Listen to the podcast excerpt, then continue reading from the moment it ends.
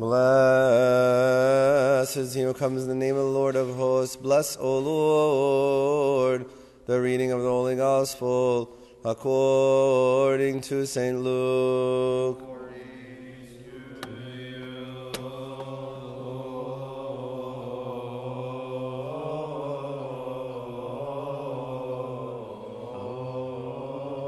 Our Lord God and Savior and King of us all, Jesus Christ, the Son of the living God, to be the glory forever. Amen. After these things, the Lord appointed seventy others also, and sent them two by two before his face into every city and place where he himself was about to go. Then he said to them, The harvest truly is great, but the laborers are few. Therefore, pray the Lord of the harvest to send out laborers into his harvest. Go your way, behold, I send you out as lambs among wolves. Carry neither money bag, knapsack, nor sandals, and greet no one along the road. But whoever house you enter, first say peace to this house, and if a son of peace is there, your peace will rest on it, and if not, it will return to you, and remain in the same house, eating and drinking such things as they give for the laborer is worthy of his wages. Do not go from house to house. Whatever city you enter, and they receive you, eat such things as are set before you, and heal the sick there, and say to them, The kingdom of God has come near to you. But whatever city you enter, and they do not receive you, go into its streets and say, The very dust of your city, which clings to us, we wipe off against you. Nevertheless, know this that the kingdom of God has come near you. But I say to you, it will be more tolerable in that day for Sodom than for that city. Woe to you, Chorazin! Woe to you, Bethsaida! For if the mighty works which were done in you had been done in Tyre and Sidon, they would have repented long ago, sitting in sackcloth and ashes. But it will be more tolerable for Tyre and Sidon at the judgment than for you and you, Capernaum, who were exalted to heaven, will be brought down to Hades. He who hears you hears me, he who rejects you rejects me, and he who rejects me rejects him who sent me. Then the seventy returned with joy, saying, Lord, even the demons are subject to us in your name. And he said to them, I saw Satan fall like lightning from heaven. Behold, I give you the authority to trample on serpents and scorpions, and over all the power of the enemy, and nothing shall by any means hurt you. Nevertheless, do not rejoice in this, that the spirits are subject to you, but rather rejoice because your names are written in heaven.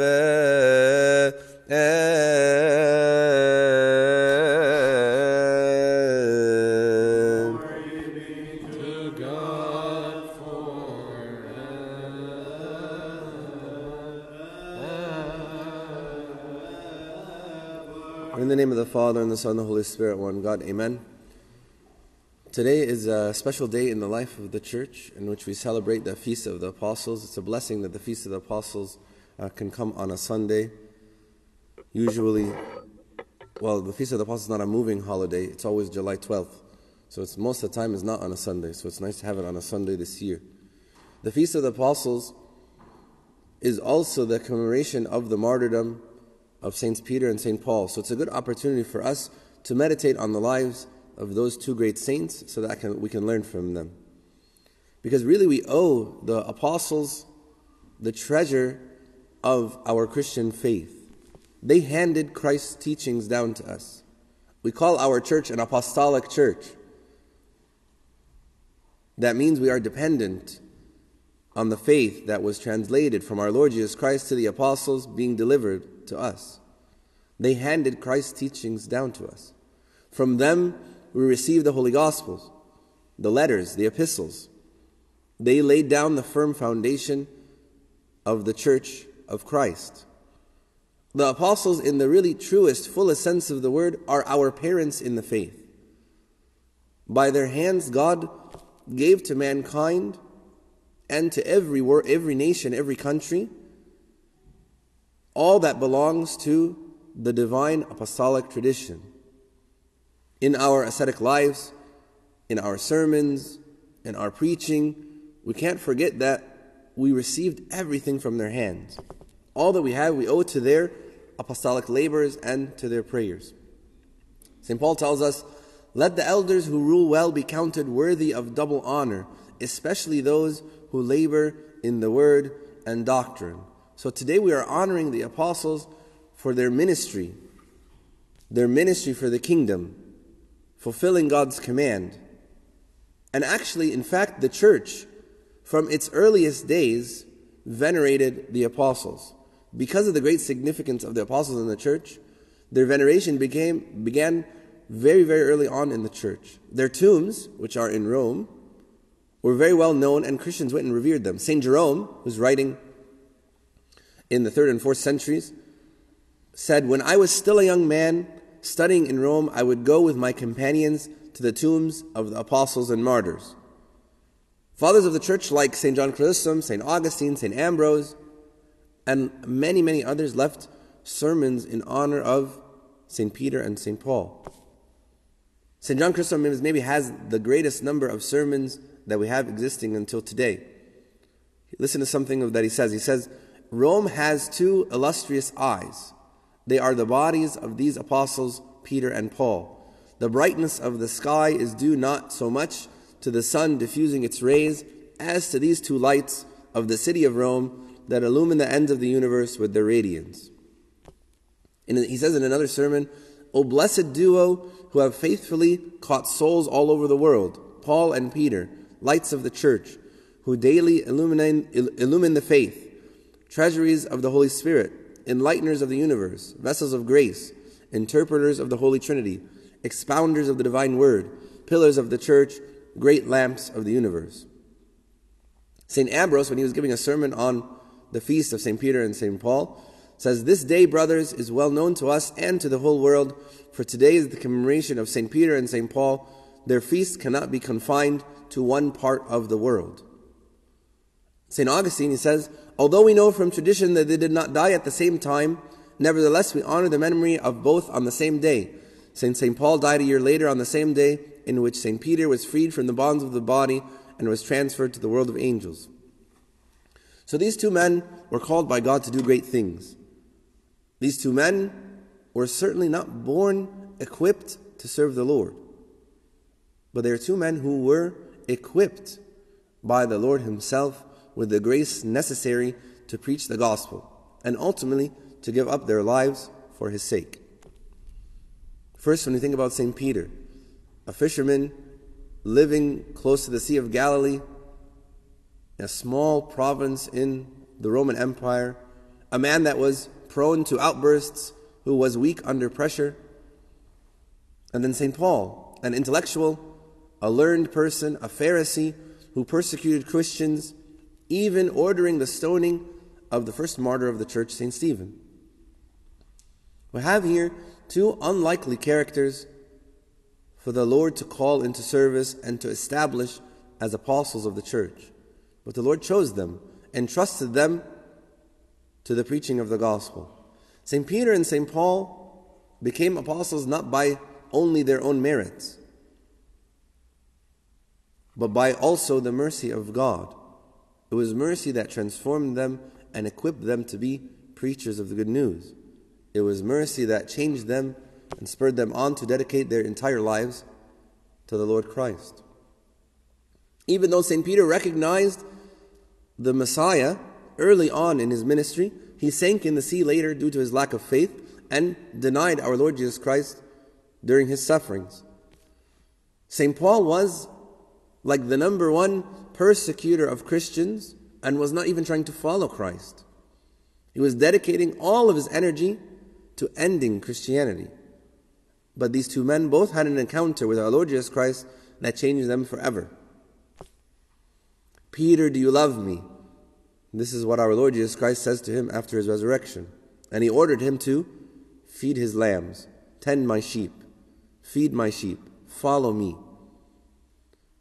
Can imagine St. Peter falling to his knees in tears, feeling unworthy to be in the presence of his friend and his teacher and his master after denying him and abandoning him. Our Lord Jesus Christ could have said many things. Peter, why did you leave me? Peter, what were you thinking? Peter, I thought you were on my side. Go away, leave me alone. But our Lord Jesus Christ showed great mercy, and St. Peter's heart was changed forever. St. Paul, the same way, on his way to Damascus with letters granting him permission to arrest Christians. And then he heard a voice Saul, Saul, why do you persecute me? This is Jesus, the one whom you are persecuting. This encounter with Christ changed St. Paul's life immediately. He began to preach even though there was understandable suspicion from Christians around him. They were saying, the one who was killing us now pretends to be one of us. Watch out. Actually, if it wasn't for St. Barnabas bringing St. Paul to the disciples, they wouldn't have believed him. Our Lord Jesus Christ showed great mercy, and St. Paul's heart was also changed forever. Both of these men, as I said before, died as martyrs in Rome during the persecution that was ordered by Emperor Nero. Their tombs still are pilgrimage sites that people visit today, over 2,000 years later. Their blood, with the blood of countless martyrs, fertilized the ground for the church to grow and to flourish. Throughout the centuries, St. Peter and St. Paul have been our living link to our Lord Jesus Christ Himself. Two unlikely characters who are called to do great things. Our apostles are a denier of Christ and a murderer of Christians. But an encounter with the mercy of our Lord Jesus Christ equipped them with the grace to even die for their Savior. This fact should fill us with hope and with joy. We can all ask ourselves a simple question. If a denier and a murderer can be transformed by the mercy of Jesus Christ, why can't I? If our Lord Jesus Christ called two unlikely characters to be the great apostles of the church, why can't He call me, or isn't He calling me to great things? To do great things in my family, at my workplace, in my community, in my country, in my church. Our Lord Jesus Christ does not call those who are ready to follow Him, He readies those He calls. I don't think we can emphasize enough the work of the apostles and their effect on our lives. We say in their doxology that their words go out to the ends of the world, and it truly did. They took their ministry seriously, preaching to the entire known world in order to faithfully fulfill the command of God to preach to all nations. Our prayer today, as we begin the liturgy of the believers, should be to ask God for forgiveness when we haven't been as diligent in his mission. When we have disrespected the efforts of the apostles by adding our own half hearted efforts on top of theirs. We should pray that God reminds us that He calls each and every one of us exactly how we are. I don't need to have a special talent, a special gift. I don't need to be genetically predisposed to holiness. St. Peter wasn't. St. Paul wasn't. As we say yes to Christ, increase our faith in Him, and strive to be like Him, He equips us, He cleanses us from sin, He allows us to do things we could have never otherwise done.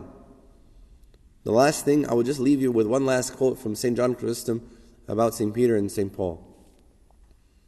Paul and Peter, the yoked oxen of the church, who passed through the world well in things, taking up the cross instead of a yoke, Instead of a driver, the Savior. Instead of a furrow, laid down the Scriptures. Instead of the plow, the grace of the Holy Spirit.